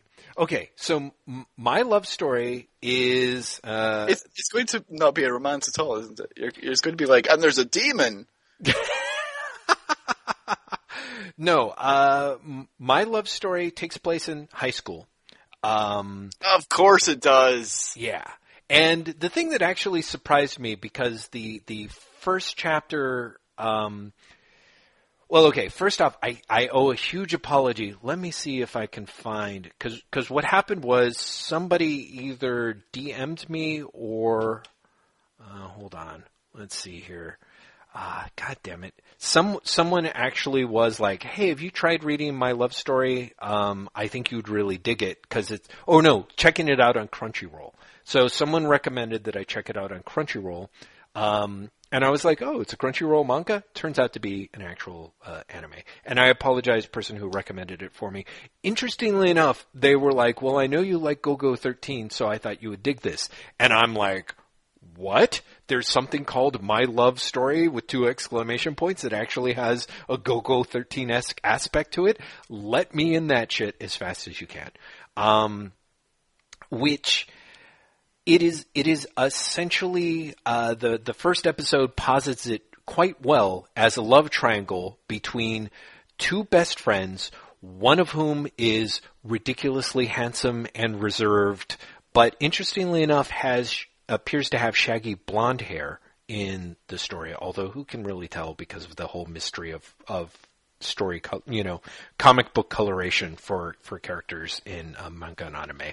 But one of whom is ridiculously suave, and all the girls in high school are in love with him, and he's indifferent to all of them, and is a heartbreaker. His best friend is uh, Takeo Goda, and Takeo is enormous. He's like six foot six. He's 200 and, at least 250 pounds. He looks like a cross between a sumo wrestler, Golgo 13, and a nightclub bouncer.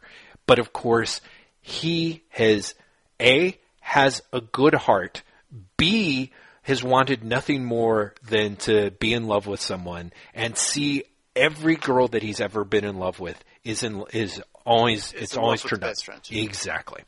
So what ends up happening? So I was not a million miles away, worryingly enough. Yeah, yeah, yeah, you were, which is kind of great, but that's okay, man. It's totally cool. Listeners, we all know that Graeme has read Death Note and Bakuman and did a fine job synthesizing them and then throwing a robot, perhaps as a synthesizer. We're not going to hold that Death against Note him. wasn't even Death Note was not even in there until I said the demon thing at the very end. I was literally just ripping off Bakuman. Yeah, I know. I was, I was, I'll be honest. I was trying to make you sound a little more well read than you actually were. So it's, at I least by your description. planets or something, or 20th Century Boys, or uh, Yeah. oh no, the robots, robot Pluto. There you go, Pluto. Yeah, of course.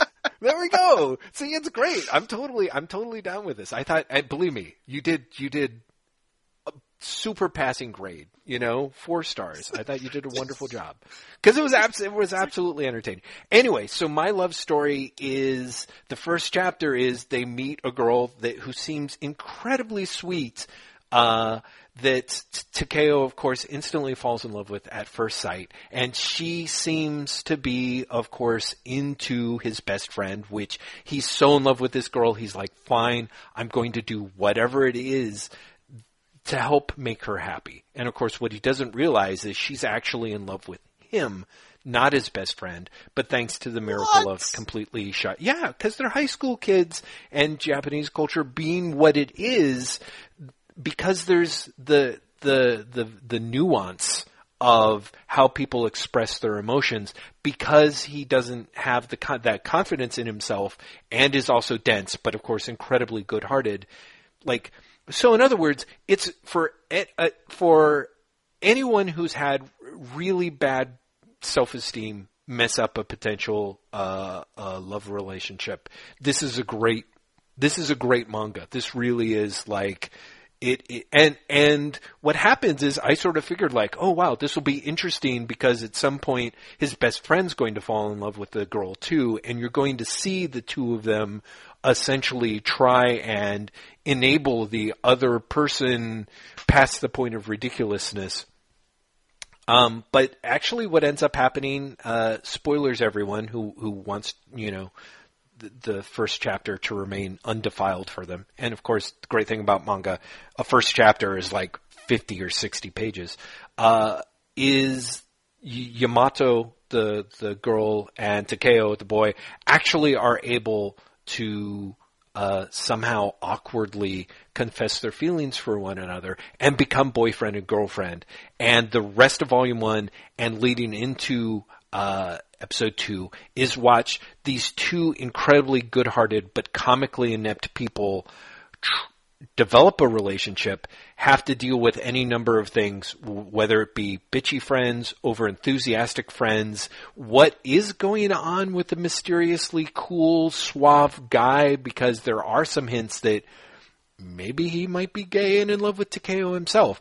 And to sort of reinforce it, every so often something happens like, oh no, a fire breaks out or there's an emergency and Takeo, who really is built like the Incredible Hulk, goes on to save people, um, you know, people who sometimes were just frequently dismissing him as a gorilla and saying that they would never date him just a few scenes earlier. And even though he hears it, he totally saves them from, you know, a burning building or whatever. So it is, it, I, I don't even know how to describe it. It's like, it's like, it's like a wish fulfillment sandwich. You know what I mean? Made on fantasy unicorn bread. And I can't wait to read the other three volumes that they have out in print. I love that you describe it like that, and then you're like, and I can't wait to read more of it. Yeah, absolutely, absolutely. Because it really is. I'm just like it is. What, it what is- I find when I listen to you talking about manga, almost all the time, yes, is that it seems to be your guilty pleasure. yeah. I uh, feel that more often than not, you are dismissive about the tropes that are that are on show, right. and yet love it Yeah, I think that's I, in, well, in a way that you're you don't have that relationship with Western comics.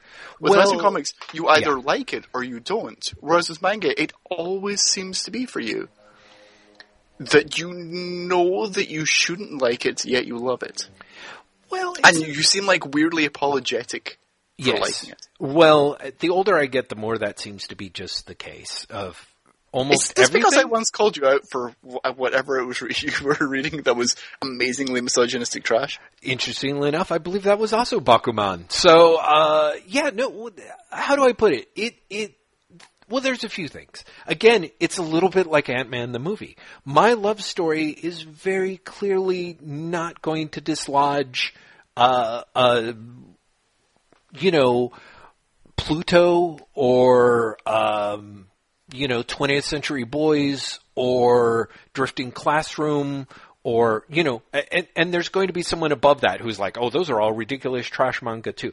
No one's going to mistake my love story for my love and uh, uh, for war and peace. And frankly no one's really going to mistake scott snyder's batman from War and Peace either.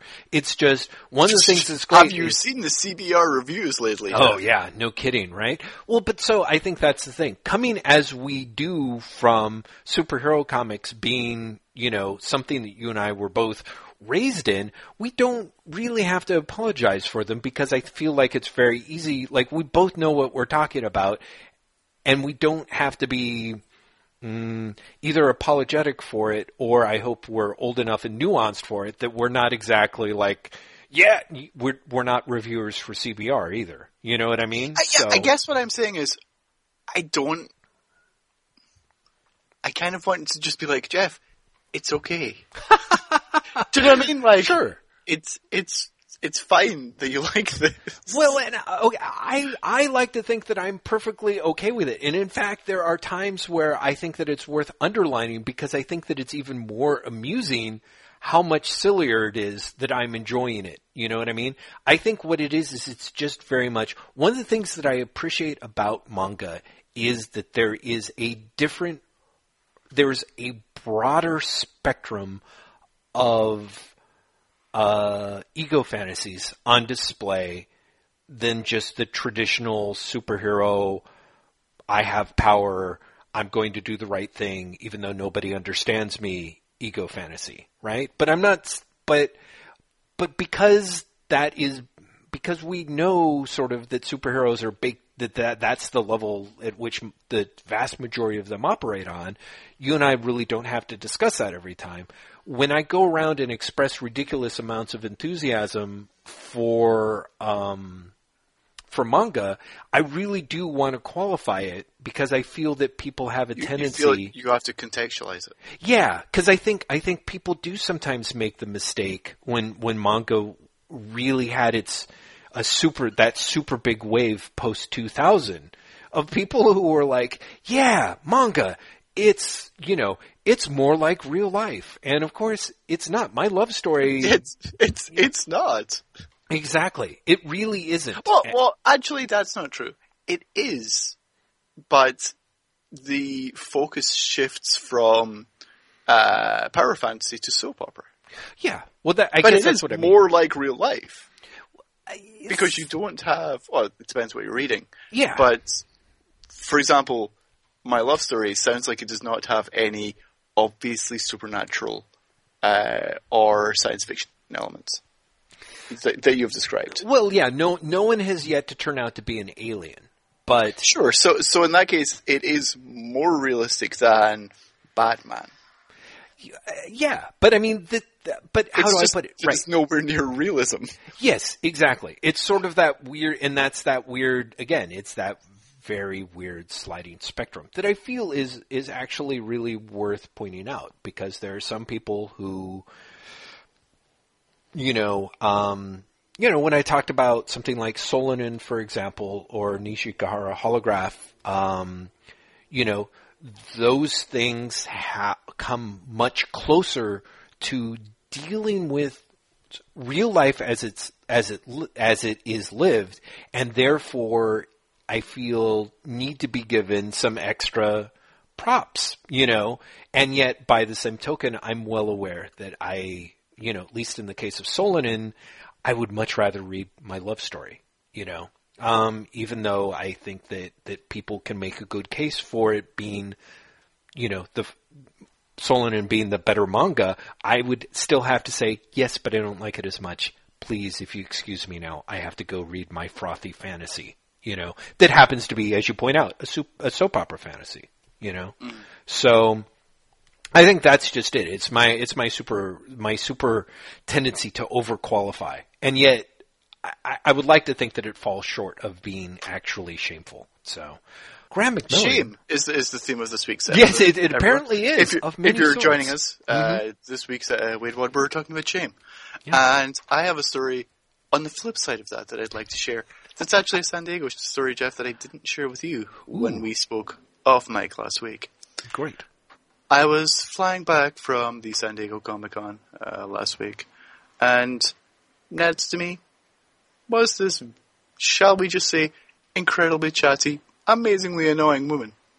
She was, we're, we're leaving San Diego, and it's, you know, it's Sunday afternoon Comic Con. Mm-hmm. Unsurprisingly, there's a lot of people there who have been on Comic Con. Right. This woman feels the need to express loudly that she doesn't understand why anyone would go to Comic Con. She does not understand why anyone would read comic books. and she, you know, pretty much is, is, she doesn't come, like, right out and basically go, you know, subliterate idiots. But mm-hmm. she's, she's heading in that direction. Mm-hmm. Okay? But she's, she's very forthright in her opinions. She asks me what I was seeing in San Diego. And I'm like, funny story. I was at Comic Con. and you can see her just be like, okay, I'm not going to talk to this guy, which is fine for me. Right. I do not want to talk to this woman either. Yeah. I did not buy many things in San Diego. Uh, a mixture of I didn't really have, enough time to do a lot of shopping, and when I did do shopping, I couldn't really find anything I really wanted for the price I wanted. Um, one of the things I did buy was Guy Delisle's A User Guide to Neglectful Parenting, which is his like it's it's a, it's it's very throwaway. It's a cheap book of I'm a parent but a bad parent gags. And this Uh, is uh, just to make sure that I've got it right. Guy Delisle is the guy who's did Pyongyang and Yes, uh, and and uh, Jerusalem and and the travel books, yes, yeah, okay, right? Um, I take that out of my bag in the plane, and I'm reading it because I've not had a chance to read it because I've been really busy. The woman actually, first of all, is clearly reading like the book beside me. Okay, and then decides that she should take the time to say, "Oh, that's not really a comic book. That's more like a newspaper cartoon." Like, that's okay. You're you're not one of them. right. Which was, you know, breathtaking to me, and I wished that I had like, you know, fucking issues of the Hulk or something in my bag that I then take out. Do you know Right. what I mean? Like I Right. bought like seventy-two issues of the Hulk, and I just take out a stack and leave it there. I'd be like, I'm so glad you approve. Right, right. Now I'm going to read Bill Mantlo's entire output. um, but it was a really, it was a really weird moment, you know, mm-hmm. that you, because you know we were just talking about realism and blah blah blah blah blah blah, and the Guy Delisle book is mainstream in a way that a lot of comics just aren't, yes, because there's no fantastical elements, and it's it's a mainstream topic. How many parents are there in the world? Mm-hmm. Do you know what I mean? Like it, it is. It's it's one of those things that is much more universal, even than Batman. yes. You know. Um, I love I love the idea that Batman will be the gold standard in everything, not just comic book sales, but think no, but think about it. Batman is Mm-hmm. like Batman is the biggest superhero in the world absolutely, absolutely, you're absolutely right. because of the movies, because of the TV show, because of the cartoons, because of everything. Batman is like the most well-known superhero in the world. Yes, and and well accepted, one would say. Yes, Mm-hmm. Batman. Batman has this weird credibility that other superheroes don't. yeah, Uh, but you know, being a parent, much more so. So it was this really weird moment where this woman, first of all, was clearly like, he looks like a professional. He's not coming on with one of those, you know, enormous fucking bags that say Comic Con on them. Mm-hmm. Mm-hmm. You know, he's putting his laptop bag onto the onto the, the seat. he's normal. So then he's not normal. He went to Comic Con. Something's wrong with him. So then, oh, but he's reading that sort of thing. That's not really a comic. He's normal again. Yeah, yeah. Oh, that's fascinating. How old was she? Do you did you um did you mention that? I, I, strangely enough, I didn't ask her how old she was. Well, no, no, no. But I mean, Um, eyeball. I- I, mean, I'm bad at those sorts of things. But like, I yeah, eyeballing it. I'm going to say she was late forties, early fifties. okay, okay. Um, and it was just it, I don't know, it was this this strange moment, mm-hmm. you know, where you're like, okay, cultural penetration. I'm I, I think I'm seeing it now mm-hmm. because and also it's funny coming from Comic Con where you're just surrounded by that shit Yes. like endlessly for mm-hmm. five days. You know, like San Diego itself starts, and I wish I'd taken photographs of this. You know, all the, the restaurants and everything are like, what if we put up superhero posters? Blah, blah, blah. What if we paint, you know, really terrible superheroes on our windows? Yeah, Uh, yeah, And so it, it's like, it's like a virus that infects the city. yeah. Like in Ground Zero is the convention center, and it, as it spreads out, it gets slightly lesser and lesser, but it's, it's very prevalent. So you really are right in the middle of it, and it's, it's, it skews your version of reality. I don't can't remember if I said this to you last week or not, but I'm talking to one of the PR people from Drawn and Quarterly on the last day, and we basically have a conversation that goes, "I have no idea what's happening in the rest of the world, Oh yeah, I think you did mention this. like right? none." Mhm. Uh, and I'd had a conversation a couple of nights before with one of the DC PR people, and she pretty much said the same thing, where she was like, "Do you know what? Wouldn't it be terrible if there was like an earthquake or something, and we were all stranded at a Comic Con?" and she wasn't getting a sense of like Comic Con is end the world, but she's in sense of like this is not reality. yes, Like you're here, it's all encompassing when you're there, yeah. but it's not reality, and it's good to remind yourself that it's not reality at some point. Well, and that's that is like you said that the, to go from that to having a woman kind of be like, um, Like within, honored- within like an hour, Jeff. Yeah, yeah, yeah, exactly. You know, Although again, to me, it was very much that's very much that idea of like when you said it, I was like, okay, this woman's got to be in my brain. She was kind of over a certain age, you know, because I just feel Yeah, like what's the- I'm super curious about that. What's the age? Mm-hmm. Mm-hmm. Because I because What I age? yeah yeah the generation thing is is very very different. I think now, you know. Um, are you still there? I am. I am. I, I'm. I don't think you're hearing me because I asked you what age you thought she should be. Oh, oh, yeah. I just heard age, age. So yeah, you did definitely drop out. Uh, uh, yeah. When you told when you told me the story, I, I imagined someone in their in their early fifties or maybe late forties. You know, um, or It's po- super. So, but Yeah. like Jeff, how old are you? well, sure. Uh, I, I right. I'm late forties, but see, this is it. How do I put it? I feel like Is it because you're the outlier? Like you're so conscious of yourself being a cultural outlier that you're like, sure, like you know, other people of my generation would not do not understand. Yeah. I would say that the majority of the people of my generation, like, there's just huge, there's huge chunks. There are the people who were into some level of nerditry that they kept completely obscured or uncovered or didn't really talk about and now feel vindicated, the AKA true believers. You know, there are the people who are just like, like, hey, I like this, the new converts. And then I think there's people who are like, who think that it's all kind of silly and ridiculous, but sort of know better than to say it because it would make them seem unhip because the zeitgeist is so clearly about geek culture these days.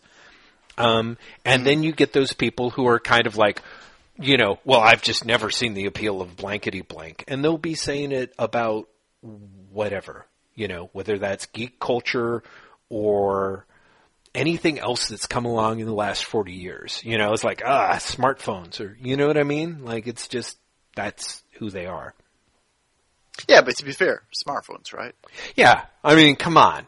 So, I mean, so that's kind of my thing is, is like, I'm used to be, to people, to people my age, there are those people who are kind of like, oh yeah, you know, like, I, I, I, you know, I dug those Batman movies, or like, oh, I sure went and saw Spider-Man and I thought it was fine, and, you know, basically they're okay with it. Or, and this is great, people who I went to high school with who were not nerds at all, the new converts who are people who are like um, huge Doctor Who fans or something like that. Stuff that seemed, you know, back when I was young, like being a Doctor Who fan was like, you know, the ner- the nerdiest of the nerd, you know, um, which wasn't really a pejorative for or or a positive for me in any way. It was just sort of a a, a map of the of the landscape. fact. Yeah, you know, just just what seemed like a map of the lands- landscape as I understood it. So, um, you know, whereas like consequently, I, I I remember like you know, and this is a long time now, like seven or eight years ago, uh, there was at the law firm where I work, there was a really um, awesome, smart paralegal who was just out of college and had great taste in like um, music and shows and stuff like that. And she really she she read the shit out of uh, Dark Knight Returns and Batman Year One and a few other liked Batman. And I was giving her all these books, and her her, her what she said was something along the lines of like, "Wow, you are so cool." You know what I mean? And I was just like, "No, no, no, wait, wait, wait." you know that that literally is the wrong description, right? You don't mean that, right? Like you're you mean cool in the sense you mean that in the ironic sense. And God bless her. I mean exactly. Know. You mean sarcastic, right? But there are those people for whom there there was kind of that idea of like there are those people who are like, wow, you you you are able to summarize like the first 150 issues of X Men. That's awesome, and that's a part of the culture where I'm just like where that doesn't make any sense to me. Like I'm like, God bless, you know, I'm living in the promised land in a way. But there's also part of me that's just kind of like, huh? Like the way I was raised, I just can't ever Hello? believe it. Yeah. Oh, can you, Graeme? Can you hear me? Jeff Lester. Graeme McMillan. So anyway, we should we should go back to what we were talking about, which was the the amazing uh, shift in cultural norms. That Yes. you you are cooler than you thought. Yes, which is horrifying to me, I have to say. I do not, that actually makes me deeply, deeply uncomfortable. So, in a way that keeps me reading volumes of my love story. I don't know. That's where things get uh, get weird, right? Like, technically, I It- should. it's- Yeah. It's really interesting because I say why, and then I remember that at some point um, I was talking to a neighbor who's not into comics or, or like nerd culture at all, Mhm. um, and it was just before I went to San Diego, and they were just like, "Oh, that sounds sounds super exciting." Like that, because I was like, I'm on a panel and I'm doing this and I'm doing this, and they were really excited for me hmm in a way that I was just like, "What? No, why? Why would like? Why would you be? Why would you be excited?" Right. Do you know what I mean? It's a really, really strange thing. Yeah, yeah. I think I think there maybe it's because of something similar to it. You know, it's just part of part of why we do what we do or how we do what we do is based on this very natural. It's just we can't quite see outside of the bubble of it. You know, it's our own nerd privilege, if you will. So it's it's such that it's like it just seems ridiculous to be complimented for something or be considered cool for something that I would be doing regardless of. And again, it's that kind of concept of like, But isn't that what? yeah, the very what makes you definition cool of in the first cool. place? Yeah, exactly. Yeah. exactly. That you're not you're not doing it for the cool, Jeff. Yeah, right. You mean it, man. yeah, you got it, Daddy-O. Go, Jaspo. I'd say if one thing comes out of this very strange podcast, this has been a really weird episode.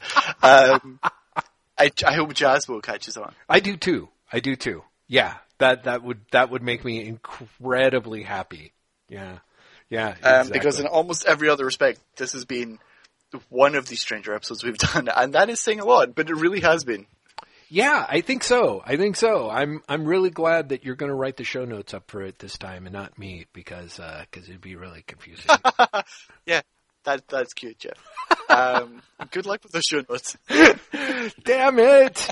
Uh, hey, this week. Yeah, yeah. No, it's true. It's true. So, Graeme, should we? But yeah. we we should probably like wrap things up because uh, I don't know how you're going to edit this, but we did just get cut off because of of of bad connections. So Yes. it's probably a sign. It's a sign from the the gods that uh, for a comic book podcast, we really didn't talk about comics that much, but we did talk about lots of other things. It's it's been a weird week. I been a don't know weird what to tell you. My understanding is is that we are actually taking another break next week because Jeff demanded it, and then we're going I to. have to. Yes. When we're finished recording, I am going to ask why you demanded it because I've totally forgotten. oh, it was uh, yes. Okay. We- We'll we'll discuss when prying ears aren't listening, Jeff. That's right, you guys, Wildnuts, you. Um, yeah, so we're not here next week, but we're here the week after that, and Yes. then we'll be around for a bit. You know how it is. We like to take it easy here at Whatnot Towers. Oh, You can, as ever, Towers. find us on the Twitters We are at Wait What Podcast collectively. And when I say collectively, we don't actually tweet that much on there, but you do get uh, updates from our Tumblr, which I have not updated at all this week because I am shit. Well, That's yes, uh, what dot waitwhatpods.tumblr.com. that's right. Um, if you're looking for us individually on Twitter, uh, we're at Lazy Bastard. That's Jeff. L A Z Y B A S T I D. Uh, and I am at Graeme M at G R A E M E M. Uh, there is a third member of the Wait What Collective. Yes. His name is Matt Terl. He is really showing, putting us up and showing us t- t- terrible shame with his wonderful weekly uh, written posts that he is doing at waitwhatpodcast.com. Uh, I can't think of Matt's Twitter offhand. Can you? I believe it is Matt underscore Terl, T E R L. So that's It is. at It's Matt at underscore. M-A-T-T underscore T-E-R-L. Yep. Yeah. It's terrible. He's great, and he really does put us to shame. Oh man, he's Uh, kicking our asses. He really is, right? Um, we are also, in case you're looking for us on Patreon, we are at patreon.com forward slash wait what podcast. Um, there are a bunch of you now. Uh, I'm going to have to look at the number. Do you remember the number offhand of how many people are? 110. Which is just ridiculous. Thank you very much to Yeah. everyone. Uh, I, I think that's every, everywhere we are. You can find us on iTunes and Stitcher if you do not like the current way that you're listening to us. If you do not like either iTunes and Stitcher and you're looking for a different way of listening to us, if you go to waitwhatpodcast.com, you will find show notes for each episode, uh, written normally by Mr. Jeffrey Lester, the more talented of the duo that you're t- listening to, um, and also a link to a downloadable version of the podcast that is free of your uh, multinational conglomerate of choice. That is true. I should also point out that A, Graeme as ever is being too modest, and B, if you go to the website, the RSS feed, although it says iTunes in the title because iTunes requires that, will work in just about any RSS feeder. I mean, I think people who use RSS feeds for their podcasts probably know that, but if not, honestly, that that will do you up quite nicely. Um, but yes, you can also grab those episodes there. Uh, I think that is As we are Yes. as we are finishing, I just want to say very quickly that um, I haven't talked about any of the comics that are out this week, with the exception of Power Up and Strange Fruit. I will say again, Power Up is really, really good, and Yes. people should read Power Up. And on a similar note, um, I'm loving Prez. Issue two of Prez came out this week, Oh, and yeah. I am loving Prez, loving it to bits. That's great. Uh, and so therefore, hey, you people, go and uh, check out Prez if you haven't already. Issue two is out, and it, if nothing else, the incredibly obvious cat flu joke um, made me laugh like an idiot Really? for far too. oh, that is so Well, the, uh, the the father is dying, as you know, Jeff, from the first two, and it turns out he's dying of cat flu. And you find out the existence of cat flu because she's you can see a news report, and the headline is "Me ouch." right? it's such a dumb joke. I love it. Yeah. Um, that's with that. We're leaving it. We'll be back in a couple of weeks, and we will be talking about the comics. You know, we might actually read some comics and talk about comics and, and review them in there. Um, and in the meantime, I can't see it yet. God damn it! If people, you're wondering uh, if you can hear more of me without Jeff, but with uh, someone else. Um, I really hope that you're listening to Explain the X Men. oh, right, because you've got that, coming that's up. how. That's how. We, no, Jeff. What? No? No, Oh, what? It's not officially known yet. So no. Uh, yeah. I'm very confused. You basically Uh, just told people. Wait, uh, what did. We're leaving it at that. Why not? it's, it's, probably to be the time that we we uh, do this, but maybe not. Who knows? I might end up telling you to take this part out. Who, who can tell? Wow, Graeme. Listeners, yes. What nuts? You guys are awesome. Much more awesome than Jeff and I. But we have to go. Bye.